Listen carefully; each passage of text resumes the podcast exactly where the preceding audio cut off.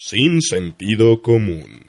Un podcast sobre filosofía, psicología, política, argumentación y pensamiento crítico. Con Cristian Álvarez, Arturo Pérez y Remis Ramos.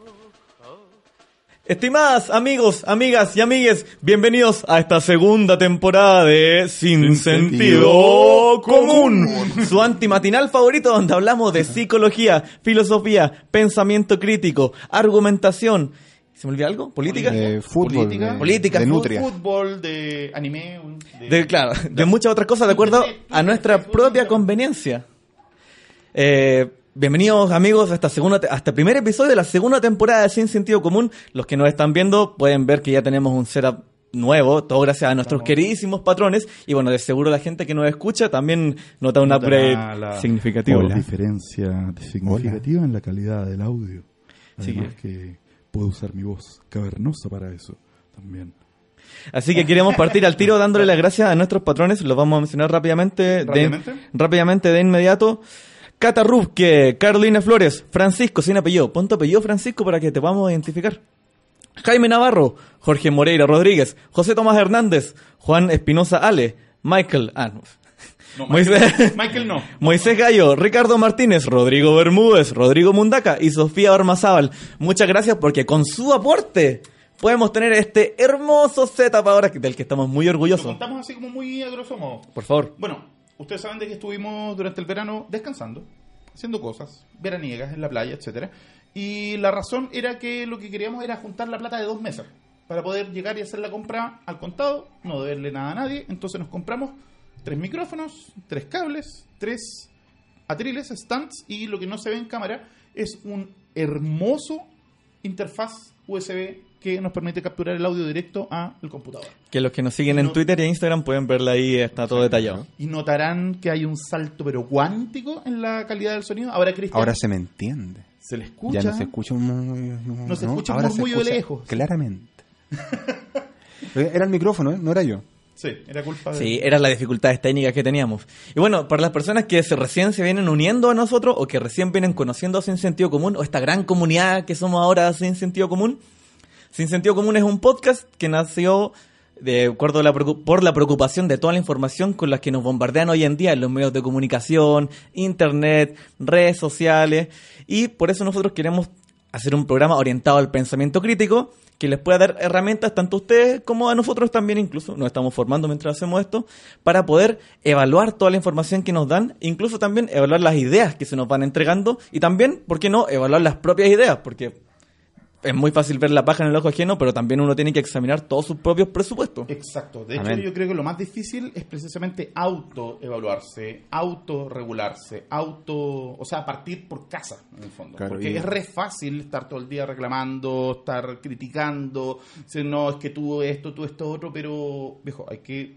para tener un mínimo de autoridad epistémica y un mínimo de autoridad moral para hablar de estas cosas, yo creo que hay que tener por lo menos las cosas un poquitito más resueltas en la casa.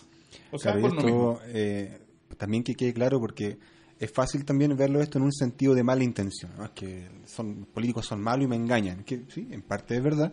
Pero también Claro. no engañan porque a nivel evolutivo, cognitivo, tenemos predisposiciones que nos hacen a todos, por el hecho de ser un mamífero, un homo sapiens, Sí. ser más susceptible de ver cosas donde no las hay o de, de cometer estos errores de razonamiento que intentamos mejorar. Exacto. Claro, la computadora carne que tenemos aquí no está equipada en verdad para hacer análisis de datos muy potentes ni para recopilar información. De hecho, yo creo Aló. que decir computadora de carne al cerebro ya está como muy... no, Sí, o sea, en más- realidad es como, más que una computadora de carne, se podría decir que es como una maquinaria pegada así con engrudo, ¿cachai? De un montón de weaditas chicas, ¿cachai? Que funcionan puta, casi milagrosamente de forma coordinada para producir conducta. Pero no es así como un- una, una cuestión así como potente, sino que son muchas cuestiones que a veces se contradicen entre ellas también. Y conducta que tenían que hacer sobrevivir a un mono ancestro en una comunidad de 200 personas, Claro, arrancando claro. un mamut y no mucho más. Pero O sea, el- de hecho, yo creo que el- ya- la moraleja general de esto es que el cerebro de la edad de piedra, el cerebro mamífero que tenemos, nos quedó chico porque la evolución cultural nos pasó de largo, pero Claro. Hace rato. O sea, rato. y bueno, yo creo que hay hartos factores como ambientales y un montón de cosas, cambios en la- Sí. que, se- que nos llevaron a, a la- el lugar donde estamos ahora como ser humano y como especie. po. Hay muchas teorías al respecto, pero yo creo de que el diagnóstico es que, loco, estamos haciendo pedazo del mundo, no estamos haciendo pedazo de nosotros, no estamos conviviendo como debiéramos, ¿cachai? Entonces es como que por todos lados, loco, o sea, Y ya tenemos muchos problemas, sobre todo con nuestra propia convivencia, con la discusión en internet, con todo ese tipo de cosas. Entonces el la objetivo... familia, el pololeo, el Estamos jefe, al borde del abismo y estamos a punto de dar el paso al... Estamos a punto de dar el paso a lo mismo. Entonces, el objetivo sin sentido común, como decíamos, es darle insumo a ustedes y también recordárnoslos a nosotros para que podamos entonces analizar las ideas, la información que se nos van entregando y que así podamos ser más responsables en nuestros oficios, en nuestras vidas personales y también en nuestras vidas ciudadanas, Sí. que, son, que es muy importante igual. po. tratar de ser un poco más responsable. O sea, que- porque tampoco es una, un remedio milagroso. No es que vayan a escuchar este podcast y que, oh, soy un pensador crítico porque pienso críticamente porque escucho al Cristian y al Revin y al Arturo. Como, no, pues no, no funciona así la cosa. O sea, com- en el fondo, ser un profesor crítico es un trabajo Es un de todos los días. permanente, de todos los días. O mejor dicho, de otra forma, no hay pensadores críticos. Hay momentos duramente logrados de pensamiento crítico, pero son instantes. Y no es siempre tampoco. Bueno, esto va de la mano igual con las cosas que hablamos el semestre pasado en la primera temporada. la po. primera temporada, año 2018. año 2018. De hecho, tengo aquí anotadito. Partimos hablando el semestre pasado con el tema del conocimiento y los acuerdos profundos, hablando de qué es la epistemología. ¿Qué es el desacuerdo profundo? ¿Qué es la epistemología? ¿Qué es el conocimiento? ¿Qué es argumentar? Etcétera. Sí, No sé si querían hacer algún repaso pequeñito qué es la epistemología de inmediato. ¿sí, La epistemología. Sí. Oye, que a todo esto paso el aviso. Eh, partimos ahora hace muy poco. Empecé con un spin-off que de hecho lo grabé en Pichilemu. Estaba veraneando.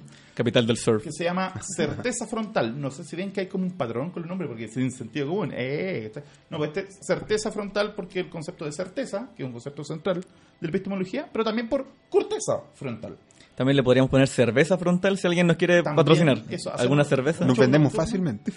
Un, un show nocturno de chupando y hablando de epistemología. Cerveza frontal. Ya. Ahí, la dejamos dando bote. Bueno, el tema es que en ese primer capítulo yo lo que hice fue tratar de definir qué es el conocimiento en, lo, en su acepción tradicional y mostrar que incluso esa definición, que es súper útil y que aclara muchas cosas para la vida cotidiana, o sea, tener claro de que conocimiento es una creencia verdadera justificada, si uno se pone un poco más majadero, uno encuentra que ni siquiera esa definición es una definición correcta.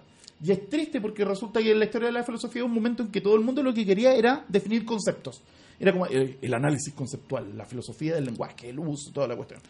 Y ese, la definición de conocimiento, estaba considerada como una de las más bonitas, más hermosas, y se cayó. po, ¿cachai? Eh, Entonces- pero explícate en un, en un tuit qué es la epistemología. po, Así como... ya. La epistemología es el estudio de el conocimiento y conceptos asociados como, por ejemplo, la verdad, la certeza, o básicamente el qué sabe uno, qué puede saber uno y cómo es que uno lo sabe. Explicar el qué y el cómo es el conocimiento. Perfecto. ¿Y por qué sería esto importante en nuestra vida, Cristian?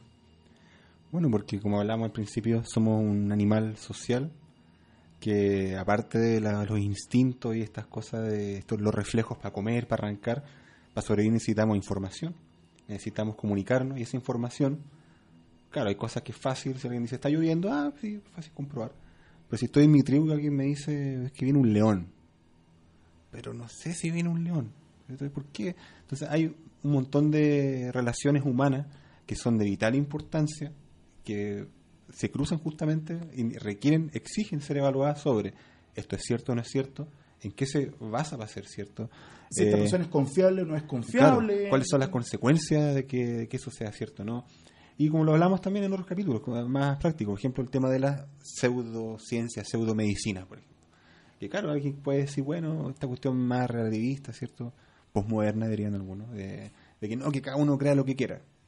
Claro, hay cosas en el fútbol, ¿cierto? Que cada uno le gusta el equipo que quiera, en, en música, tal vez, el, el estilo que quiera. Si quieres perrear hasta abajo, Claro, el metal. Si le gusta el trapo, ¿no? La por Claro. la pelea que tenían el otro día en Twitter. Claro. Uy, sí que- No, pero-.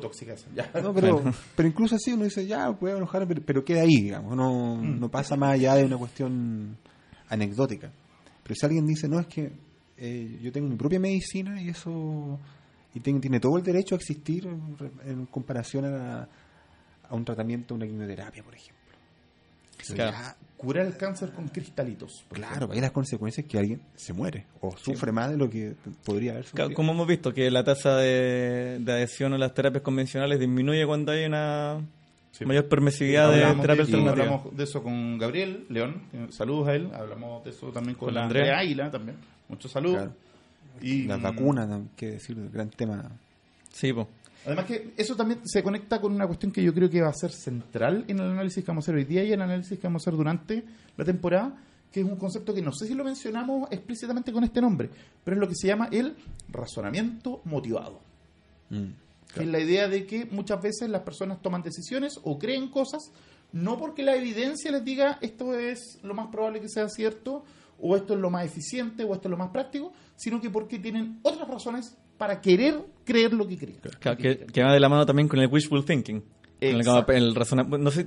Eso, el wishful thinking Sí, o pero- pensamiento mágico es, un tipo de Sí, pensamiento ya, motivado. también, claro, es como. Pero el, claro, el wishful thinking va más de la mano con los ecos cognitivos, en el fondo. Con Claro. la Sí. probabilidad que tú le asignáis a un evento de ocurrir si es que tú quieres que ocurra. Claro, así Claro. como que mente sobre la materia. Sí, como O sea, esto, en sí, el fondo, esta idea como clásica del secreto, de eh, si tú lo crees y lo ves todos los días, como de seguro va a ocurrir. Decrétalo.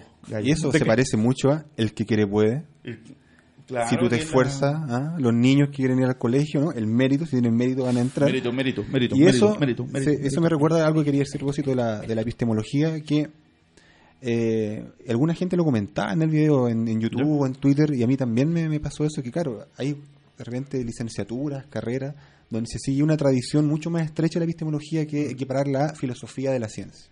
Claro. Y es pasar unos cuantos autores, Círculo de Viena, hablar de Popper, Thomas Kuhn, después Lakato, así como que la cosa queda ahí.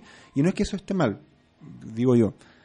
Pero el problema es que nos hace creer que las ciencias fueron un área demasiado aparte de, de la, de la actividad humana, Claro. y que en parte lo es, por supuesto, pero la gracia de la epistemología, que lo que decía Remy, es que ese mismo proceso tratemos de aplicarlo al resto de la vida. Al- Sí. O sea, la epistemología no es una cosa que sea solamente para los académicos. Mm. O sea, que a nosotros como personas, Claro. como decíamos hace un rato, como ciudadanos, puta, nos importa entender, no sé, por los gráficos que nos están presentando, la información que nos están dando, si lo que nos están diciendo es veraz o no es veraz, si es que nos están mintiendo deliberadamente, que es algo que vamos a tocar un ratito más. Porque el punto es que cuando uno toma decisiones o cuando uno evalúa información de forma no reflexiva, o sea, cuando uno opera y anda por el mundo no reflexionando, no pensando críticamente, uno simplemente lo que está haciendo es echando mano a intuiciones. Y el pensamiento intuitivo está diseñado no para rastrear o buscar la verdad, sino que está diseñado para dar respuestas rápidas. Y la respuesta más rápida no necesariamente es la respuesta más probablemente verdadera o más práctica necesariamente, sino que eh, es andar en piloto automático por la vida. Ese es la, el problema. Y Seguir como bien señala, común. exactamente como señalabas tú, pues todas esas intuiciones que están a la mano son lo que la gente llama sentido común, El sentido común. que no tienen no tiene por qué ser común entre distintas esferas de personas, que en el fondo que, que es el, el, el- el encontrón más grande que hay en, por ejemplo, en Twitter, porque así, Claro. "Oh, esto de sentido común, no, no hay que ver, si no sé qué cuestión. De hecho, eh, eh, bueno, anécdota, porque yo les conté de que el nombre se me ocurrió precisamente por una discusión que tuve con una persona en Twitter que me decía, no, es que a ti te falta sentido común. y yo así como, pero... ¿Sentido común? ¿Cómo se...? Bueno, fue una discusión que no llegó a buen término, pero nos dejó este hermoso nombre para Claro. el capítulo. Se lo agradecemos. Y se lo, y se agradecemos enormemente. Bueno, como estamos hablando antes, entonces partimos la temporada pasada hablando de epistemología, Dale. Y después de eso pasamos a hablar de distintos aspectos que influencian el debate. Y ahí empezamos a hablar de tribalismo, ¿cierto? Y cómo nuestras relaciones con otras personas influencian el debate, el tema del razonamiento motivado, como decías tú, Rami. El fútbol, porque era, estábamos en el mundial en ese momento. Claro, Sí. un ejemplo ap- aplicado de tribalismo. Y estaba magnífico también. Y también estuvimos viendo cómo funciona la mente y sus ecos cognitivos. Tuvimos varios Sí. capítulos dedicados a eso, con Vanessa, también por nuestra propia cuenta, creo que tuvimos uno, Sí. donde hablamos de ecos cognitivos. Y después y escenarios, distintos escenarios donde estos ecos cognitivos y formas de debate se ponen en juego. Eh, bueno, estuvimos con la que ahí también estuvimos con el Gao, con la Andrea, con gente que se dedica a la difusión de la ciencia y distintas eh, áreas de activismo y que les toca debatir fuertemente en Internet y que les toca enfrentarse con, con distintas, bueno, gente dentro de tu propia vereda a veces, digamos, área política o incluso académica, que eso es un tipo de debate versus con la gente con la que no compartís muchas cosas. Ahí siempre están dando cosas De complicadas. hecho, es una cuestión que yo, sobre todo en nuestros invitados, yo tengo que reconocerles que es como loco, mi más profunda admiración, porque una cosa es hacer activismo, o sea, participar en actividades, dar charlas, estar pendiente de las noticias, compartir, eh, debatir con las personas que tengan altura de miras para hacerlo. Pero el hecho de que, por el solo hecho de estar así como defendiendo una causa que uno considera justa, loco, tenés un cerro de gente encima tirándote, diciéndote estupideces, insultándote. Bueno, de Es hecho- que yo me imagino que tiene que ser un desgaste horrible. Pero ahora salió la noticia que Rolando Jiménez había renunciado al móvil justamente por una depresión causada por el constante agobio y, y hostigamiento de sectores extremistas, amenazas de muerte, o sea, estamos a ese nivel. Y fue que, la- eh, al parecer, los- la misma comunidad, la gente que simpatiza parte del móvil le pidió que no, usted, usted es tan histórico, vuelva, ya, y él, pero va, va a estar en segundo plano, o sea, lo que voy es que uno siempre lo veía, menos yo siempre era como, mira que más allá de, de cosas que si no le cae bien o no, o discusiones que se puedan tener, yo siempre pensaba, mira, él encuentro que es una persona admirable, porque está dando la cara y, y además admiraba esa templanza, así, oye, está todo el día aguantando. Que y te digan- Claro, y, y claro no, no es de fierro, o sea, es un ser humano como todos y, Sí, po. y esa exposición pasa la cuenta, así que Sí, aún más admirable de la gente que decide tomar ese camino. Sí, pues y de hecho todo, ese- todo el tema de los psicos cognitivos que hablamos antes también opera negativamente para la salud mental, pues. Claro. Porque muchas veces uno se queda mucho con los comentarios negativos. Sí. porque em- porque son los más salientes y puta, quedan más disponibles en la mente porque es más fácil acordarse cuando te tratan, no sé, pues, de querer una buena o, Sí, po. o algo y, así. y también tiene todo que ver con esta cosa del Duren Kruger que lo hemos hablado más de una vez. po. Que, mm, de hecho, es, es muy bonito el hecho de que se dan clara, claramente las dos caras de la moneda. O sea, gente que no tiene idea de ni una cuestión y que se hizo un Twitter, onda Alejandro 7985940, una cosa así. Luego, mi opinión, y yo, pa, mi opinión, y le hablo a los famosos y insulto a los famosos. Sí, lo que es vamos a ese pichi, que ese Ese pichi. pichi. Y a- Eh, Oye, que a propósito, la gente está una- enterada de nuestro viral, que pichi. Sí. Sí. Bueno, el, ya, pues, esta persona que se compró un teléfono, se hizo un Twitter por primera vez y se siente con toda la autoridad para discutirle y para insultar y para acosar, ¿cachai? A gente conocida. Mientras que la gente conocida es conocida muchas veces porque se ha preparado y ha hecho cosas. Y esa gente que está más preparada, que ha hecho cosas, que tiene más experiencia, típicamente lo que le pasa es que se siente un impostor. O sea, siente de Claro. que no es lo suficientemente capo, no es lo suficientemente bueno. O sea, típicamente uno ve que en personas muy capas y muy secas que su humildad intelectual los lleva a bajonearse ellos mismos también. Por lo mismo también son súper susceptibles a la crítica, incluso cuando las críticas son injustas. está esa frase célebre de Bertrand Russell, que hasta la, la han hecho meme por ahí, que dice algo Sí. así como que el gran problema del mundo es que está lleno de imbéciles, pero muy, Muy seguros de, sí mismo. mismo, y a la vez hay gente muy sabia y muy capaz, pero Llenas de completamente dudas. inseguro, claro. Llenas de inseguridad y de dudas. Exacto. Bueno, yo creo que si tuviéramos que darle también un mensajito a nuestros auditores, ¿Mm? yo creo que mm, hay una cuota sana de desconfianza en uno mismo que uno Mm. debería tener siempre. O por lo menos, cuando uno está muy seguro de algo, capaz que examinar ese tipo de creencias. ¿ah? O, sé que yo creo que en todo orden de cosas, o sea, tanto en el discurso público, como en el trabajo, como en las relaciones de pareja, como con la familia. Loco, ¿cuál es la clave? Preguntar. Simplemente eso, loco. Antes de decir alguna estupidez como la que dice nuestro. ¿Ustedes saben quién? Loco, ¿qué le cuesta preguntarle a algún asesor? Mira, voy a escribir esta cuestión. ¿La estoy cagando o no? O sea. Pero ahí Y, y cuando te responden, sí, la estás cagando, puta, Ya, ayúdame, ¿cachai? Explícame, ¿cachai? un tema que es también interesante se desprende de esto que hasta qué punto eso puede ser una especie de Dunning-Kruger o, o defecto personal o no entra eso también dentro de la estrategia política Ah, de el tirar lo que los gringos llaman bullshit. Bullshit, Que no hay una exacto. traducción exacta siempre, siempre lo traducen en las películas como mentira pero no es solamente una mentira No, bullshit. no es es otra mentira. cosa Sí. y ahí o sea, es literalmente caca de toro. claro y esta, esta idea que hay un se me olvidó hay un libro y un autor que se Harry dedica Frankfurt, el libro se llama On Bullshit. Lo hemos citado, Claro. lo vamos a citar después de vuelta a comerciales. Claro, y que esta idea, bueno, para ir adelantando un poco, que el mentiroso, de todas formas, tiene un compromiso con la verdad, indirectamente. Porque está motivado a contradecirla por Claro. su interés.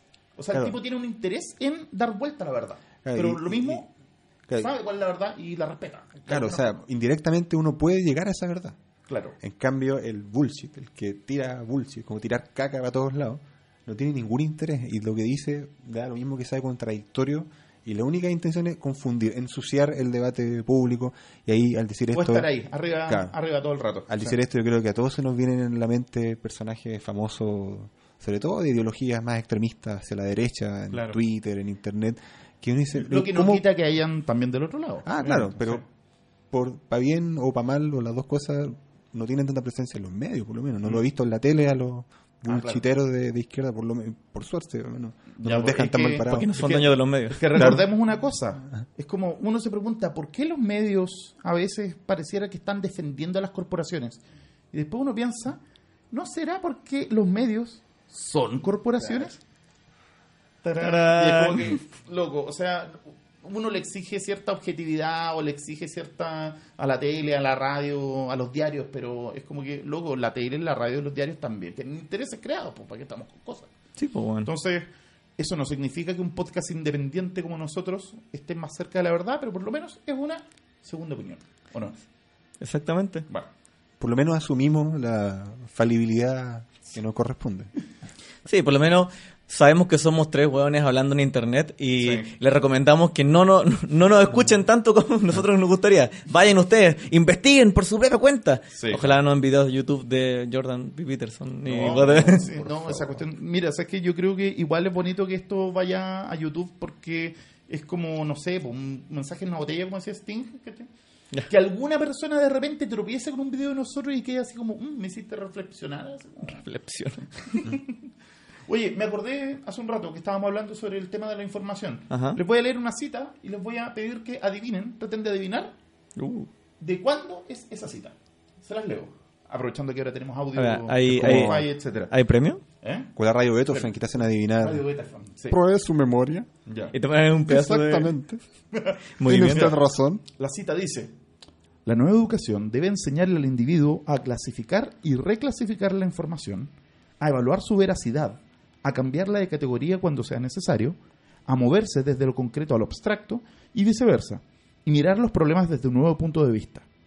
Debe enseñarle a enseñarse a sí mismo. El analfabeto del futuro no será el hombre que no sepa leer, va a ser el hombre que no haya aprendido a aprender. ¿De cuándo creen ustedes que es esa cita? Mira, por el lenguaje tengo la tincada que puede ser un pragmático y por ende del siglo XIX, así como un John Dewey por ahí.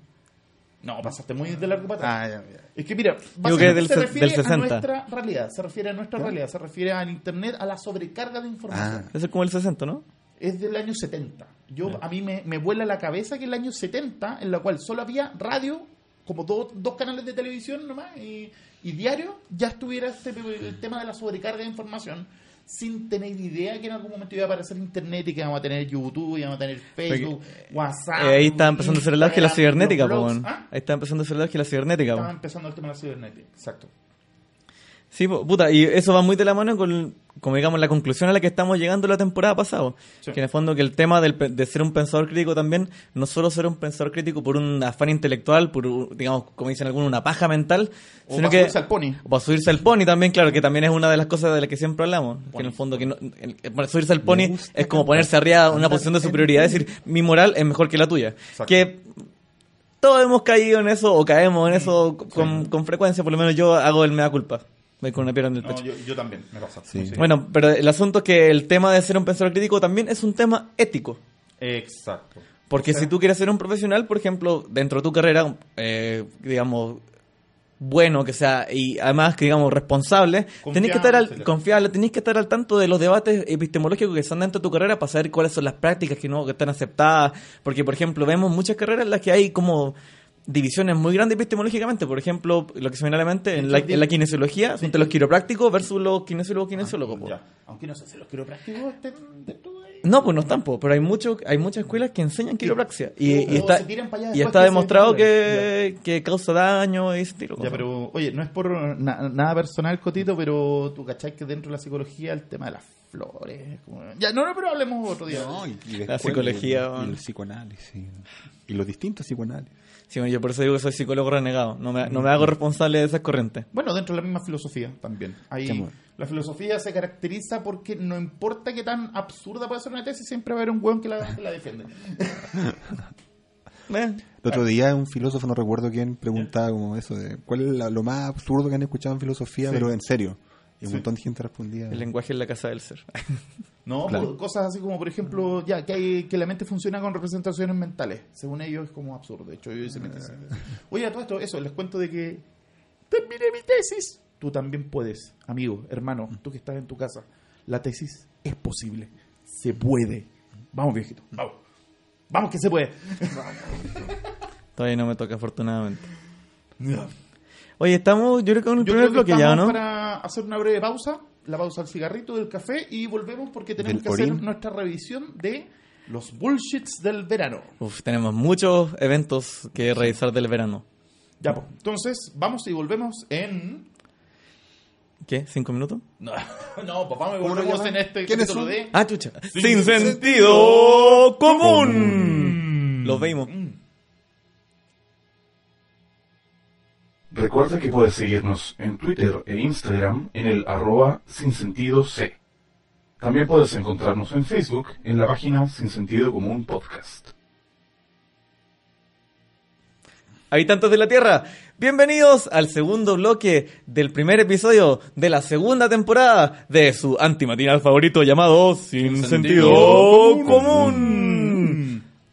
El antimatinal donde hablamos de argumentación, pensamiento crítico y de muchas otras cosas. Filosofía, psicología, Mustélido. Antenotario. bueno, eh, ce- cerramos hablando de que ahora íbamos a hablar de la bullshit, de, Bullshit. de todas las mentiras Sí. intencionales y no intencionales, yo creo que más intencionales que no intencionales, que vimos en el verano. Y los grandes papelones, grandes tours y que lamentablemente nos costaron a todos los chilenos eh, plata pública en un montón de mentiras y campañas de protección Mm. ante un montón de cosas. Tenemos ah, a la mano, te- bueno, le pedimos ayuda a nuestros amigos de Twitter para que nos recordaran, así que Sí. tenemos tenemos ahí hartos temas en la palestra. Por un lado tenemos el tema de la ministra Cubillos con el tema de los Sí. bots, la meritocracia, Mm. Eh, la supuesta tómbola, que ahí, bueno, vamos a seguir hablando, el tema del ministro Santelices, que no cacha mucho de análisis de datos y parece correlaciones porque anda Sí. hablando puras estupideces.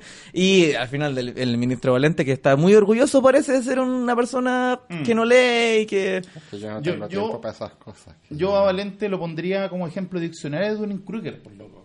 como... Bueno, pero en fin. Pero, Ya ¿quiera, vamos a llegar pero, a eso. pero, ¿quiera Dunning Kruger? Quizás nadie El efecto Dunning-Kruger. David Dunning y alguien de apellido Kruger, no me acuerdo de su primer nombre. Freddy, Freddy. era, ¿no? Freddy Krueger, ya. eh, empezaron en los años 90, a fines de los 90, a investigar un fenómeno curioso de que pareciera ser que hay una asimetría fundamental en, por un lado, la habilidad que una persona posee en algún ámbito o en algún dominio, versus la evaluación de esa habilidad. Y lo que encontraron es que las personas más torpes, por decirlo claramente, las personas más torpes tienden a sobrevalorarse con respecto a esa área, mientras que las personas con mucha habilidad tienden a bajarle el perfil a su propia habilidad. O sea, diciéndolo como lo habíamos dicho al final del, del segmento anterior, pareciera ser que las personas más capas son las que tienen más dudas, mientras las personas más ignorantes o más torpes tienen mucha confianza en sí mismas. Exactamente. Y hay muchos actores que hoy en día, que están en el debate público, que se tienden a aprovechar de todo este tipo de sesgos cognitivos, de cosas como el efecto de Dunning-Kruger, y que tienden a apropiarse de los espacios de debate público y utilizan ciertas triquiñuelas como ciertas Trucos sucios. claro, trucos sucios eh, argumentativos, podríamos decirlo. Son como lo- los que juegan mal a la pelota, Mm. como que las juegan al hachazo y quizás... Claro. Ah, claro, los más chancheros, por decirlo Claro, los chancheros, po. o lo- los que o lo que la gente asocia a los sofistas. Mm. ¿Cachai? Que como que intentan hacer un poquito de esas triquiñuelas argumentativas, que no, no alcanzan a ser argumentativas en verdad, porque muchas veces son falacias argumentativas, o como decías tú en el segmento pasado, Cristian, eh, cortinas de humo nomás, o meros distractores. Entonces, tenemos por ahí, gracias a George Lakoff, eh, una cierta tipología de, de estas formas sucias Claro. argumentativas que son muy y que las acuñó a propósito de Donald Trump. Que él tiene una forma muy particular de enmarcar las discusiones. Sí. Que eso es como lo un, un concepto importante. Sí. La enmarcación de los debates. ¿Qué palabras se usan? El framing. El. Framing. ¿Qué Encuadre. palabras se usan? Eh, qué, ima- qué imágenes vamos evocando? Y todo eso va jugando con nuestro... Mira, la regla general en esta cosa de los sesgos cognitivos y no solo se aplica a conceptos e ideas, sino que también, por ejemplo, a personas, cuando tú conoces a una persona recién, es que muchas veces la primera impresión o el primer dato es el que se queda e influye en todo lo que venga después. Y por eso es que también, no sé, pues, unos expertos en bullshit, que de hecho es una cuenta de Twitter que se lo recomiendo, que se llama Calling Bullshit, algo así como denunciando la, la, la mierda. Ellos plantean de que hay un, un principio que dice algo así de que la, ¿cómo se llama? La facilidad de poner una mentira. Eh, y la capacidad de desmentirla son de un orden de magnitud, eh, ¿cómo se llama? Mayor. mayor. O sea, por ejemplo, si en términos de esfuerzo poner sobre en el debate público una mentira cuesta 10, desmentir esa mentira cuesta 100 o más. Si clásico- 10 personas empiezan con un rumor, se necesitan 100 personas para que el rumor se desacredite. Esa es como el- la lógica. El clásico mente, mente y que algo queda. po. Mente, mente que algo queda, y usualmente queda. Como era, de hecho, un ejemplo que habías comentado de... Del... No, no, no, digámoslo después me- mejor. pues, El, Ah, de los. el de, el de la señora que contaba la noticia. ¿De que esto? El de la leche. Ya, ya, ya. Ah, que- O cuéntanos al tiro nomás, Sí, no, es que ahora cito este caso de Nido, ¿cierto? Este foro donde se juntaban algunos degenerados a hacer cosas hacer de degenerados. y publicar fotos no, no Claro, y- consentidas, Entre muchas otras cosas ilegales. Claro, eh, explotó y claro, los medios informaban y a veces exagerando, o no sé exagerando, pero contando mal, contando otras cosas. Que, Claro, porque o- a todo esto porque el administrador de ese sitio se suicidó, pues, se tiró claro, al metro. y, y- y ellos mismos habían dado a entender que secuestraban mujeres o que incluso la- las violaban y que se supo después que no era cierto, que era una especie de broma que ellos querían hacer. Claro, sí. O sea, se metían a foros de sadomasoquismo y sacaban fotos de... Claro. Sí. Entonces, pero claro, lo- los medios informaron todo nomás. ¿Y qué es lo que se recibe? Se recibe cualquier cosa. Entonces yo vi por ahí un comentario que alguien decía que había salido a la casa y había escuchado a, la- a las vecinas conversando. Entonces decía, oye, ¿supiste lo que pasó? No, cuéntame. Los de la leche mío tenían una red de pedofilia. Entonces uno dice, pero- no, no, no, o sea... O incluso ge- gente, gente que le escribía a la leche nido para insultarlo, así como, ah, bueno, degenerado, no les compro más. Entonces, O al como, nido de águilas estamos- también de repente.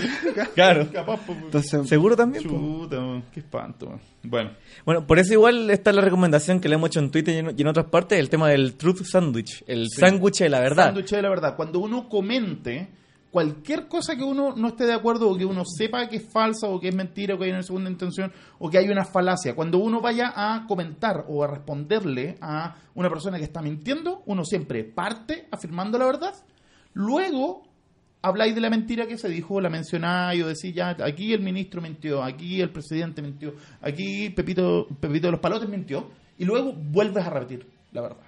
Vuelves a repetir, digamos, el dato, el hecho. De hecho, pucha, hablar de verdad a veces en algunos Sí. sectores genera ciertos anticuerpos también, po. porque, claro, es un argumento para obligar la verdad. Algo así. Pero el punto es que, no sé, pues si tenéis hechos y tenéis datos que contradicen las opiniones, ¿qué es lo que pesa más? ¿El hecho, el dato que es públicamente accesible o la opinión, la interpretación del tipo que está tratando de... La doxa o la pisteme hubiera dicho. ¿Era. Parménides o era...? Se olvida cuál es Heráclito y cuál es Parménides. El poema de Parménides, que habla del camino de la doxa y el camino de la episteme, el camino de la opinión versus el camino del saber. Y solo el camino del saber es el que lleva hacia la verdad. Uy, qué profundo me puse. Bueno, Bueno, estamos hablando entonces, ¿cuál es el- el- la forma esta de enmarcar que Ya. utilizan estos sofistas del- de la nueva era digital? a ver, Lakoff planteaba a propósito de Trump que existen cuatro grandes tipos de tweets. De hecho, los tengo acá a la vista en la pantallita y les cuento. El primer tipo es el de encuadre preventivo. O sea, encuadre preventivo y la idea es tratar de ser siempre los primeros en enmarcar los términos del debate o tratar de rayar la cancha del cómo se va a discutir algo. Por el ej- ejemplo número uno, a propósito de nuestra gran amiga, la ministra Cubillos, que yo le tengo mucho cariño. Eh, cuando em- se empezó a hablar de la tómbola, ¿qué es lo primero que, cuando tú a una persona le decís una tómbola, qué es lo que piensa? Azar. Que Y es lo que un también puro se ha azar, dicho. suerte. Eleazar. Y el Ganarse el azar quino. es lo contrario del mérito. Cuando una persona, por ejemplo, se encuentra 20 lucas, no se las ganó, simplemente se las encontró. No es su mérito, no es su... Es puramente suerte. Entonces, cuando empiezan a hablar de la tómbola educacional, como si no hubiera un análisis de datos, como si no hubiese un algoritmo, como si no hubiese una priorización de necesidades, de disponibilidad, de factibilidad, etcétera. Básicamente lo que está diciendo es que el sistema actual funciona al lote. Sí. Y eso es envenenar el pozo. Eso es simplemente eh, tratar de poner a la gente en contra Claro, del sistema antiguo para imponer un sistema nuevo. Y lo que está diciendo también es que esforzarse no sirve de nada, porque a cualquier otro que quizá no se esforzó, le van a dar ese cupo que no le correspondería, porque no se lo merecería. No se lo merece. Y ahí está también Mm. el, el cómo se o- oculta la información real, que lo- aparte de lo que tú decís, ¿cierto? O sea, que hay un algoritmo que, y es que si hay un colegio, tiene 500 vacantes y postulan mil personas, va a haber gente que no va a quedar en ese colegio. Y eso pasa en cualquier sistema, porque es una cuestión de economía En básica. el sistema que sea. Va a haber gente que va a querer postular más a un lugar y va a tener más cupo. ¿Y qué se hace? Lo que se hacía siempre, que era que, bueno, algunos colegios simplemente el que podía pagar, el que no, no. Hacían entrevistas personales donde, si es que los apoderados no tenían la ideología del colegio, se les echaba. Sí, los papás estaban separados. o por no ejemplo sé. llegar con recomendación de otros apoderados también, Claro. que es algo que se ve. O sea, de que llegar recomendado por alguien, así, llegar Claro. con una... Y el sistema un pituto. vigente simplemente trató de racionalizarlo, de que hubiera un criterio universal, transparente, que corriera para todos por igual. Y eso es lo que, el, para todos por igual, es lo que a esta gente le molesta, pues le da Claro. picazón. Pero como no pueden decir eso, porque eso sería transparentar una, un- Una ideo- versión, sí. y, y la- lo que está detrás ideológicamente se acude a este encuadre donde se ponen estos palabras como mérito, azar. Sí, pues, bueno, y, y como estás Claro. comentando tú recién, en todos los sistemas donde hay cupos limitados y una gran cantidad de personas que están postulando, evidentemente quedan personas afuera. Y lo que está haciendo la ministra Cubillos, como nos comentaron ahí por, in- en- por internet, es ser este, lo que le llaman cherry picking. En el fondo, como que va y escoge la frutita que más le conviene para exponerlo como un caso y hacerlo aparecer como una realidad general. Claro. Porque ¿qué es lo que hacemos los seres humanos cuando nos dan un ejemplo? Generalizamos. Eso es lo que hacemos siempre. De hecho, a mí me llamaba mucho la atención el... Era casi como ver, no sé, po, onda, un cuadro de una película de... ¿Cómo se llama el hombre? De Ingmar Bergman. ¿sí? De ver a la ministra con cara de te estoy escuchando y te estoy mirando y te siento. De sentarse a tomar once Claro. o a desayunar con las familias de las personas que no quedaron en el colegio que... Es como, claro, cherry picking, elegir las cerezas, simplemente quedarse con, con el caso como más, entre comillas, representativo y darle bombo, bombo, bombo, bombo. Y eso nos lleva a el tema de el bombo ¿Fica? Internet. O de los, no, no de bombo fica, pero del tema de los bots, Uf. que me parece impresentable, siniestro, malvado, no sé qué más decir. No, y la pregunta más que es, ¿de dónde sale esto? ¿Quién está haciendo esto? Claro. Eh, Apoquindo 3000. No, no Acá, sé Apoquindo. de dónde puede ser. Y bueno, y, y, lo de los bots no es. La gente puede decir que es casual o, o que, o que no es tan importante, pero el tema de los bots es importante porque en el encuadre en internet es, es una de las nuevas herramientas que hay, porque con los Claro. bots tú estableces hashtags. Y cuando tú estableces un hashtag, la gente lo empieza a usar y de poco son las palabras que se van utilizando con, Claro. en torno al tema. Por ejemplo, admisión justa. Así se llama el proyecto. ¿Es justa? Yo diría que no es justa la admisión justa. Pero como se ganaron el- la palabrita justa, Claro. y eso es lo que van amplificando. La Claro. cooptaron. Entonces la ministra podría decir, ah, entonces tú te opones, entonces te opones a que la misión sea justa. Exactamente. Y, eso, Y bueno, con esa desventaja de tener Sí, que- o sea, de hecho, cuando tú te opones a esas ideas, si tú utilizas los mismos conceptos que te impuso el otro, ya partiste perdiendo. Claro. Ya... Sí. como el tema también en el aborto y los pro vida. Porque Claro. ¿qué es lo opuesto a Mm. los pro vida? Pro muerte. Asesinato, Dead Metal Gore, Cannibal Corpse, Butcher Birth y toda la cuestión. y por eso ahí uno, uno empieza a ver también en internet distintas como corrientes de utilización del lenguaje. Cuando eh, la gente igual le da articaria cuando dicen que el lenguaje crea realidad y bueno, hay distintas formas, distintas personas que defienden distintas posiciones de eso, pero hay, hay hasta cierto nivel, digamos, este encuadre que se hace de las discusiones. Sí. Las palabras sí son muy importantes todas las que utilizamos, porque las palabras traen distintas imágenes solamente a las personas y eso afecta cómo vamos pensando, afecta nuestras emociones, eh, cómo juzgamos de probable algunos hechos o eventos y todo eso O sea, en el fondo lo que así es implantar creencias en otro y esa otra persona no se está formando las creencias de manera informada, de manera racional, sino que porque lo bombardearon. Básicamente es como un Inception. Un Inception, pero a gran escala, no a nivel individual, sino que a nivel colectivo. Eso es. Claro. Tipo número dos, dice acá, distracción, desviar la atención de los asuntos o problemas reales. Por el marepoto. Tu tsunami, el, Atender, la- atender más las desgracias internacionales que las nacionales. por ejemplo, claro, Claro. que Chilezuela, Chilezuela, ya. O atender a las noticias centellinas en vez de las noticias Las regionales. Incendio. Es como que, oye, de hecho, este año hubo caleta de incendio y no se le dio ni la mitad del bombo que se le dio a la vez que cuando llegó el, el Ilushin y el supertanker en la cuestión. Fue como. Pasó Bueno. desapercibido, ¿cachai? Como. Como lo hablábamos antes. ¿Quién gobernaba? ¿Quién...? Claro. Mm. Sí, bueno, Y y, quién controlaba los medios también. Claro. Bueno, sí, bueno, y también cuando estaba el tema del mundial también están diciendo ahorita eso que se como cortina de humo. Bueno, y el anuncio del mundial de Piñera. Uy, Esa cortina de humo estuvo hey. sí. Ah, pero ¿cachai que las cortinas de humo cada vez duran menos? Porque eso fue hace como una semana o dos y yo ya no me acordaba. A mí también se me había olvidado eso, que me gusta el fútbol. Que yo me acordé solo porque lo dijo Guardiola en un programa en un setup muy parecido a este, muy profesional. Ah, sí, eso. eh. No, y, sensual. y- y el caso de- del mundial, además, hay una doble cortina de humo, creo yo, porque ahora históricamente el fútbol siempre se ocupaba para distraer esto, no, no es nada nuevo. Pero al menos desde hace unos ya 10 años, o sea, dos, tres mundiales, hay cierto consenso en que el mundial termina arruinando más al país que lo que estaba. Sí. Entonces Mm. es, un, es, es un doble daño. Entonces, aparte de distraer con esta noticia, dejaba a la gente peleando. Yo vi, por ejemplo, a, a este Harold May Nichols, que fue presidente de la Asociación de Fútbol, peleando con periodistas. Y, no, pero es que un mundial es bueno. No, un mundial es malo porque reta- No, yo, eh, mira lo que pasó con Brasil. Y se, alarga aún más una discusión que era innecesaria. discusión innecesaria, ese es el tema. De hecho, como regla general, yo creo que también es como bueno dejar así como, si podríamos después al final hacer una recapitulación de lecciones para la vida del cuaderno de Bart Simpson. Yo creo que una de esas es no inflar controversias que no tienen importancia o no inflar más, eh, no sé, po, cuestiones más farandulescas y tratar de concentrarse en los problemas reales y no tanto en lo que, eh, o sea, no tanto en la pauta que nos están imponiendo a través de los matinales, a través de los medios, a través de los comunicados, etcétera. Claro, eso, en, en- bueno, hablamos mucho de Twitter y quizá es una red poco representativa de la, de la Muy realidad. poco representativa. Y- en el Festival de Viña quedó clarísimo Claro. que era poco representativa. Y- y- pero asumiendo incluso eso, quizá dentro de, de por qué es poco representativa, porque uno ve en Twitter, yo eso muy seguido y lo hemos conversado otras veces, claro, realmente aparece literalmente cualquier boludo, cualquier cenutrio diciendo cualquier estupidez, pero es tanta la gente que lo empieza a criticar, a cuestionar y lo terminan haciendo famoso. Claro.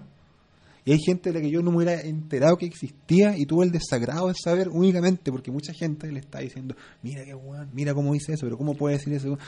Tanto y se volvió relevante. Sí, pues por el clásico respuesta con retweet. Pero nosotros así como, como regla cotidiana también siempre tendemos a decir que no retuiteen respondiendo, sino que como mucho si quieren responderle algo a alguien que se quede en el pantallazo, porque así no le dan el tráfico, ni le dan como la pasada rapidita a las personas. Bueno, eso pasó, es lo que pa- yo creo que pasó con eh, este cantante deschavetado que tenemos, Alberto Plaza. Ah, Albert Squares. Sí. Claro, él ya era famoso por su obra, digamos, pero empezó a decir estupidez tras estupidez y fue, yo creo que únicamente de tanta gente que criticaba que hasta sacó un libro por su... Sí, pues agarró todo, la gente le dio en el fondo todo el vuelo. Nosotros, bueno, la, como se dice, pues la- el chancho y el afrecho. Y hay otro dicho también del, del campo que no me acuerdo, era algo así como de no gastar perdigones en los jotes. Sí. Era algo así, o gastarlo, Claro, no gastar tiros en pájaros que no se comen. Una cosa así. algo así. Sí, pues, y lo otro que pensaba yo a pro- a propósito de Twitter ¿Ya? era que, ah, bueno, lo que decían ustedes, que es poco representativa, pero también es una pregunta súper grande y que a mí me surgió a propósito de todas las peleas, porque la gente, nuevamente el Tuning Kruger, pues llegan y hacen un montón de diagnósticos, que Mm. Twitter, que son que los progres, que son los jóvenes de Providencia, que los que viven en Ñuñoa y la. Sí, es como que todo el mundo es muy experto en todo. Lo- Loco, todos son exper- expertos en demografía y uso de medios digitales. Sí. Así como, y yo, yo tiraba por ahí creo el, el dato, en el fondo, bueno, ya, quizás no es representativa de la población total, pero quizás sí es representativa de la población joven, no sé. Porque ¿cuál es la población más grande en Chile? La población, no sé, mayor de 50 años, que la pobla- es el, el se- el segmento demográfico más grande. Sí. Entonces, a la luz de ese tipo de cosas, uno puede pensar, ya, ¿la gente mayor de 50 utiliza Twitter? No, probablemente no. Entonces ahí, ahí uno puede empezar recién a ir desgranando y empezar ahí recién a hacer análisis, pero tirarse a hacer estos clásicos análisis, uy, es que Twitter, no sé qué cuestión. Sí, pues sí. Mira, de hecho yo, insisto, aunque es un tema que no vamos a tocar directamente, probablemente nunca, pero el caso del Festival de Viña, respecto al tema de éxitos y fracasos, respecto a tipos de público, tipos de personas que ven el programa en la tele, tipos de personas que lo comentan, tipos de personas que, eh, en realidad, claro, parece ser que hay un montón de cismas respecto, por ejemplo, gente que ve tele versus gente que se informa en YouTube, por ejemplo o gente que lee diarios y lee blogs y lee cosas así, y gente que se informa por las cadenas de WhatsApp, por Facebook, etcétera. Sí. Hay como cismas, hay separaciones de Claro. Entre tipos de personas y tipos de prácticas comunicativas.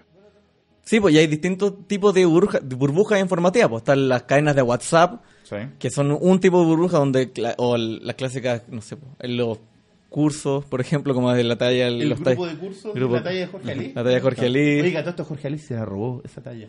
Es- Sí, uh, loco, se lo robó un ¿quién es? humorista español. Es un libro que está el publicado. tiro, sapemos el tiro. Grandes hot takes aquí por Remy Ramos. Ya. En fin. Sí, bueno, burbuja, entonces está la burbuja también de Facebook, que también estamos viendo que el sector que más se ha quedado en Facebook también son personas mayores. Sí. Y la, bueno, la burbuja Twitter que estamos hablando recién, y que sabe uno, la burbuja instagramica o snapcha- snapchatística, sí que existe todavía. Oye, yo de hecho estoy tan fuera de onda que yo ya no tengo idea qué redes están ocupando los jóvenes. Los Los lolos. lolos. No cacho, los lolos. Sí. Dicen Bueno. que los lolos en una cuestioncita ahí con la computación se meten esto como el Latin Chat, creo que se llama. Ahí están los lolos, yo, yo Yahoo los veo. Y MSN. Eso es. Yahoo. Eso, ya. eso. Y yo me hice uno ahí para. Mandarse un video. Oye, pero quedaron pendientes un par de tipos de encuadros, ¿no? De... Ah, claro. Sí, po. El tercer tipo de tweet de la derecha o el tercer tipo de práctica sucia comunicacional es la de rechazo o de atacar al mensajero, redirigir una acusación, que es básicamente el tu quoque, que como decían los romanos, o espejito, el que lo hizo lo es, una cosa así. Ese es como el... que es una cuestión súper pendeja, súper infantil. y, y que a mí me produce especial rechazo, así como. ya como de urticaria. Y sobre todo en una semana como esta, la típica. Basta que una mujer haya hecho algo, entonces algo, ¿ah? ¿Las feministas? ¿Ah? ¿A dónde están las feministas? Pues, ¿ah? Mm. Ah, claro, hubo un robo robaron a una señora. Y la mujer, pues, ah, y las feministas, ¿qué están? Entonces, como, no, no, no. Es, Claro. es como el clásico ad hominem, que la Sí. gente tiende a invocar como hechizo de Harry Potter. Claro. El tema es que, y eso se ve, claro, pues desde, desde echar la culpa al gobierno anterior a, por ejemplo, no sé, pues onda disculp- eh, defender a alguien tratando de cagarse a otra persona. Claro. Y pasa mucho. De hecho, hace muy poco vi algo así, pero mejor no comentarlo. sí. Sí, bueno, pero la clásica como, ¿qué decís tú que, no sé, pues tú la semana pasada no recogiste la caca a tu perro? No sé, caché, cuando estás hablando de cualquier otra cosa. Como... O como, bueno, o sea, en el fondo es eso de tratar de desmarcarse echándole la culpa al otro. O básicamente también una forma de eso, de rechazo, y pasa mucho a propósito también de que hablamos de, recién mencionamos el tema del feminismo, el tema de la autovictimización que hacen los acusados. Ah, ¿eh? sí. Que es una cuestión heavy y pasa, uno lo ve en Estados Unidos y uno lo ve en Chile también. po. De que el acusado lo que hace es decir, no, ustedes me malinterpretaron, ustedes... ¿Se acuerdan el, el tipo este que era... ¿De Puerto Vara? El, sí, el de Puerto Varas, que trató de Ah, meterle un beso a claro. la fuerza a la, A la Camila Gallardo. a la Camila Gallardo. Como que no, que ustedes me están interpretando, ustedes las feministas son las que están están echando, a están envenenando todo, así yo, sí- yo le quería dar un besito nomás como caballero que soy. Y por ende, la víctima, claro, y el por viejo ende, culiao claro, Barça. ella me debería pedir perdón a mí. Ella debería pedirle disculpas. Y lo peor de todo es que es una táctica efectiva, po, weón. Funciona. Que la trata, bueno, una de nuestras filósofas favoritas, Kate Mann, Sí, es la, la sympathy. Sí, pues, el concepto este de que tendemos a, o sea, o no tendemos, la sociedad tiende a mostrar más simpatía ¿cachai? con el perpetrador que con la víctima, cuando el perpetrador es hombre y la víctima es mujer. Y eso es una cuestión que a, a mí me da mucha pena. O sea, yo de repente lo escucho en vecinos o incluso en, en mi casa, cuando aparece una noticia, por ejemplo, de un femicidio o de un ataque, de un abuso, y al tiro la pregunta, ya, pero ¿y ella qué está haciendo a esa hora? Sí. ¿Y está con minifalda? tenía minifalda, que, Este- ah, ya, se- Este como- caso que nos contaba un amigo de Sin Sentido Común, eh, Esteban Zamorano. Esteban que- Zamorano, A propósito sí. de esta joven que fue brutalmente golpeada en Pudahuel. Carolina. Y, claro, y todo Carolina. indica que era fue una cuestión de género, de odio por, por ser lesbiana. Y que un montón de gente, ah, no, pero no, yo no creo, no, porque ella andaba peleando por ahí, no, pero es que. No, porque y- es de la U y los de la U son Kuma. Entonces Claro. los del Colo fueron a pegarle porque y- de la, de la U. Y todo a tratar de dar vuelta a esta cuestión para, para que dejarla, dejarla que mal a es- es ella, culpable. Y es cuando uno dice, incluso si ella hubiera andado peleando por ahí, nada justifica que un ser humano la hayan golpeado de la forma que lo hicieron con ella. Exacto. Bueno, y que es por eso también que nosotros siempre intentamos dejar el mensaje, que evaluemos las ideas primero. Y después, y después vamos viendo quién dijo qué y en qué condición, en qué contexto. Pero la idea la evaluamos en valor de sí misma. Claro. Porque también pasa al revés, pues resulta que cuando, por ejemplo, no sé, el atacado es alguien que te cae mal, ¿cachai? o cuando la víctima es alguien que tú consideras despreciable por A, B o C motivo. Ponte tú, que estoy inventando una noticia. Ponte tú que se metan a robar a la casa de Lucho Jara. Y todo, ¡eh, loco, hermano! ¿cachai? Eh, Lucho Jara le robaron, qué bueno, ¿cachai? Como, ¿cachai? Que corre para los dos lados también. Sí. Claro. Bueno, y también al revés, como el, efe- el, el reverso de esto sería también el efecto halo. Que cuando Claro. alguien que te cae bien o que te gusta dice algo, tú... Lo- como que lo tratáis de justificarlo, o tratáis de como de verle así como una segunda lectura. En cambio, si te cae mal, es condenar al tiro. Claro, que pasa por al lado de toda tu visión crítica, que así vista gorda, etcétera, etcétera. Sí, po. Pero bueno, ¿Queda todavía un cuarto? queda el cuarto que este también, no, yo creo que se nos pueden ocurrir ejemplos, que es lo que Lakoff llama el globo de prueba, que es básicamente tratar de tantear terreno, testear la reacción del público a una idea. O sea, en el fondo, presentar una idea con bombos y platillos para ver qué opina la gente. Además que también funciona como distractor. Pues de hecho yo creo que eso del globo de Bueno. prueba, caso, ya Admisión- lo mencionamos, admisión el anuncio justa. del Mundel. Ah, Claro. ya. Pero también el tema de la admisión justa. O sea, no fue un proyecto de ley que se discutió mucho, que se trabajó, que se presentó en el Congreso, sino que partió como una iniciativa mediática personal de la ministra. Porque todos esos tuiteos y todas esas opiniones y todas esas cuestiones partieron de su Twitter, no del Twitter institucional del ministerio. O sea, básicamente es su postura que está ahí No, y tratando de hasta, imponerla. y hasta salió una carta, un comunicado de funcionarios del ministerio, gente Sí. con, con rasgo, con, con rango técnico, podríamos decir, rechazando su, Claro. su accionar y diciendo que... Y una no, gran pues, cantidad de esto. académicos dedicados al área de la educación. Gente incluso también es de derecha, o sea, esto no es solo que porque yo no soy de derecha me pongo, ¿cómo se llama esta señora Ah. del CEP? Ah, sí, que de hecho yo, mm, bueno, Sandra. ahora, ahora que ya que lo puedo contar porque ya Ah. no tengo ninguna, estoy completamente fuera de, de Claro, todo Y, ese y- y si algún medio quiere recuperar esta historia, es una historia jugosa igual que... no, re- no, no, no es jugosa, pero mira, a ver. Di que sí, sí, para que nos entrevisten. Ya, bueno, sí.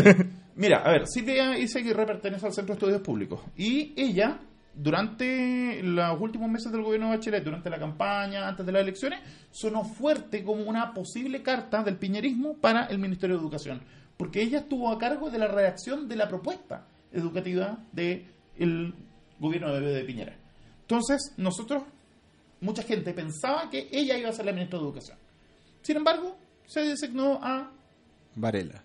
Varela primero, que a todo esto salió de la forma más imbécil que puede salir a alguien por su cargo, por haber dicho la estupidez.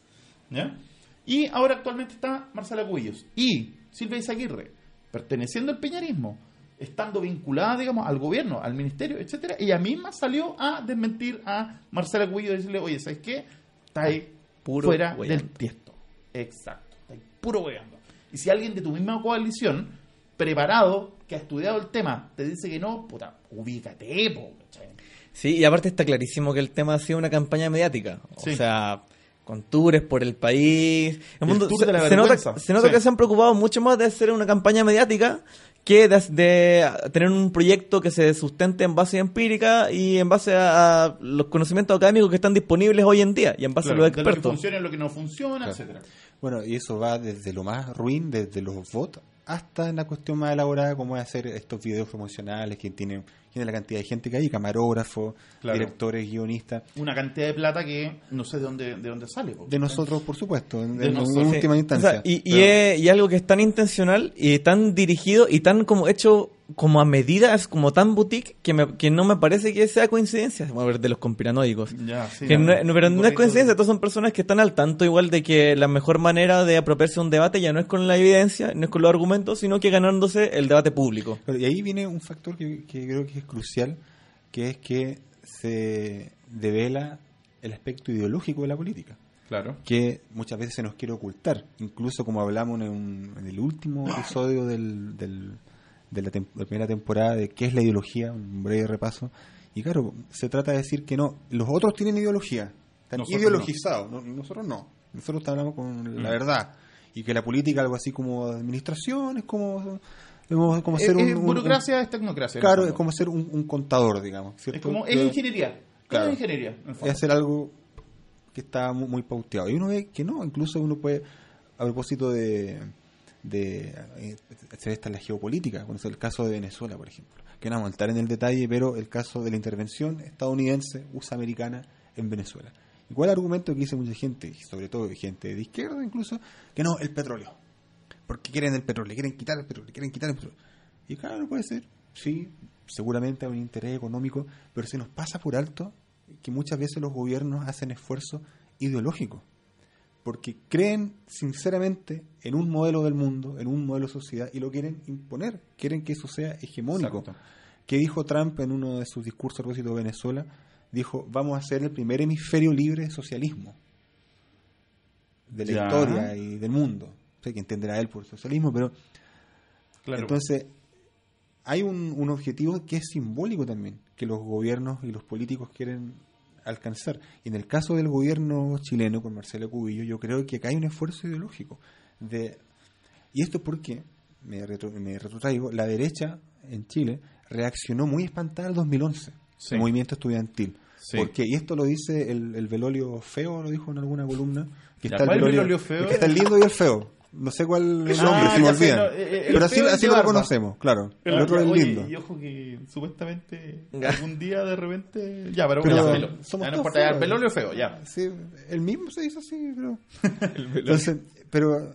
eh, de hecho, lo, lo- lo estoy citando como, como, como, como, buena referencia en esto, o sea, como una voz autorizada para decir esto. Es porque él dice: la izquierda chilena, el- y sobre todo se refería al Frente Amplio, no dimensiona el cambio social que hubo. Ellos creen, y equivocadamente, y yo estoy de acuerdo con ese diagnóstico, que la cosa ha seguido más o menos igual en Chile en los últimos 30 años. Entonces, él, ¿qué dice él? Dice, cuando yo era estudiante, los movimientos estudiantiles lo más extremo que pedían era un arancel diferenciado. No se cuestionaba que la educación fuera un derecho. Pero vino el movimiento del 2011, que fue un movimiento social. Recordemos que las marchas no iban solo estudiantes, iban, yo fui a marchas y- Trabajadores, abuelos, y, se- y se etcétera. hacían las marchas en las comunas, en Pudahuel hubo marcha y salía gente que uno... Y en regiones también. Y, lo hablábamos, yo haber hablado con gente, gente que decía, yo nunca voy a ir a la universidad, cabros de mi edad que decían, yo, yo ya fui o yo no voy a ir, pero esto es porque la sociedad es más justa si esto es un derecho. Sí. Entonces, ese cambio tan fuerte que podríamos llamarlo ideológico, en ciertos en términos valóricos, Mm. a la derecha le golpeó fuerte. Sí. Porque vieron un retroceso en su código de valores. Y vieron que algo que se suponía que era de la izquierda empezó a expandirse ya no solo a gente que fuera de izquierda, sino se empezó a volver casi sentido común. Sentido Entonces, es- yo, cre- yo creo que esta estrategia del gobierno actual y con Cubillo tiene que ver con ganar ese sentido común Sí. y, e instalar esta idea del mérito, de, de- del que quiere puede y todo eso, como eh, reimponerlo. Claro. O sea, en el fondo es definir los términos del debate, imponerlos, que suenen en todas partes, que permeen, que, que la gente en cierta forma quede empapada con esta idea. Y la única forma de combatir eso es... ¿Sabemos? Sí, ¿no? O sea, si supiéramos, yo creo que Intentamos, estaríamos. Es como, es como para ganarse el Nobel igual. Claro, pues, porque ya dijimos que la, la- ¿cómo se llama? el esfuerzo que se requiere para desmentir una, una mentira popular es mucho más grande que el que se requiere para imponerla. pues. Entonces, pucha, yo creo que O sea- más, más- más que tratar de desmentir, para mí por lo menos, yo creo que el camino es darle herramientas a la gente para no creerse las mentiras. Antes Sí. de- en vez de tener que estar reparando. O sea, los sin sentido comunistas serían como una especie de guerrilla con, Gue- con guerrilla insumo de hechizo, intelectual. guerrilla intelectual Claro. con insumo de hechizo que podemos entrega- entregarle nosotros. resistencia. O, o no nosotros, sino que es una No, cuestión que pasa por todos. ¿cachai? Si al fin y al cabo nosotros somos tres tipos que estamos ahí hablándole a una cámara con micrófonos nuevos. ¡Uh! bueno, era... Vamos. Pero sí, pues yo, yo creo que con esto vamos cerrando ya el primer capítulo de la segunda temporada. Sí. Eh, como siempre, le agradecemos mucho por su atención y agradecemos mucho a los patrones que gracias a los cuales podemos tener este nuevo setup y gracias a los cuales podemos seguir siendo un medio independiente que no se vende todavía a las grandes corporaciones. Bueno, patreon.com slash sin Sin sentido C. Vamos a leer nuevamente nuestra lista de patrones, Sí, agradecerle. tenemos que mandarles saludos religiosamente en todos los capítulos. Muchas gracias de nuevo a ustedes, Carolina Flores, Catarruque, Francisco, que pon tu apellido para poder identificarte. Francisco Pérez, creo que, creo que es Pérez. ¿Puede ser el Sí. Francisco Pérez? Sí. Si el Francisco Pérez que conozco yo, gracias. Si él no el que conozco yo, también gracias. Eh, Jaime Navarro, Jorge Moreira, José Tomás Hernández, Juan Espinosa Ale, Moisés Gallardo, Ricardo Martínez, Rodrigo Bermúdez, Rodrigo Mundaca, Sofía Armazal. Muchas gracias, porque no nos han dejado medio camino. Exacto. Ahora el santuario no está tan inconcluso, tenemos este hermoso setup. Y lo que menos. falta es ahora mejorar el video, mejorar Y a, No los, solo a los- a los últimamente. panelistas. a los panelistas también. Claro, traer gente más bonita, más inteligente, más que hable mejor. así. Sí, bueno, tenemos muchas esperanzas para esta temporada. Esperamos que todos los invitados que queremos traer vengan efectivamente. Claro. De hecho, tenemos una carpeta como con 15 nombres más o menos. Y bueno, ahí vamos a ir, ir armando sobre la marcha. como- Sí, y bueno, como hemos cumplido las metas del Patreon, también pronto van a salir siguiendo, seguir saliendo spin-offs como Ya. Certeza Frontal, ¿Sí? como también otras cositas que estoy preparando yo, más cortitas, más de, de corta también alcance. Estamos ah, también tratando de convencer a nuestros jóvenes que se nos sume con, con una serie personal de, de videos. Me encantaría. Sí, pero la vida, la vida es muy- complicada, la vida es muy complicada. dura, pero algún día. Algún día. día vamos a hablar. Ya pues. Eh, así que muchas gracias por su atención nuevamente y nos vemos en el próximo capítulo de Sin Sentido Común. Recuérdate, like, suscríbete, comparte, YouTube, Spotify, iTunes, ebooks, Instagram, Facebook, Latin Chat. Y Yandex. WeChat. MySpace. gracias, chao. Gracias, chao. Pueden bajarnos por Ares y Napster. También.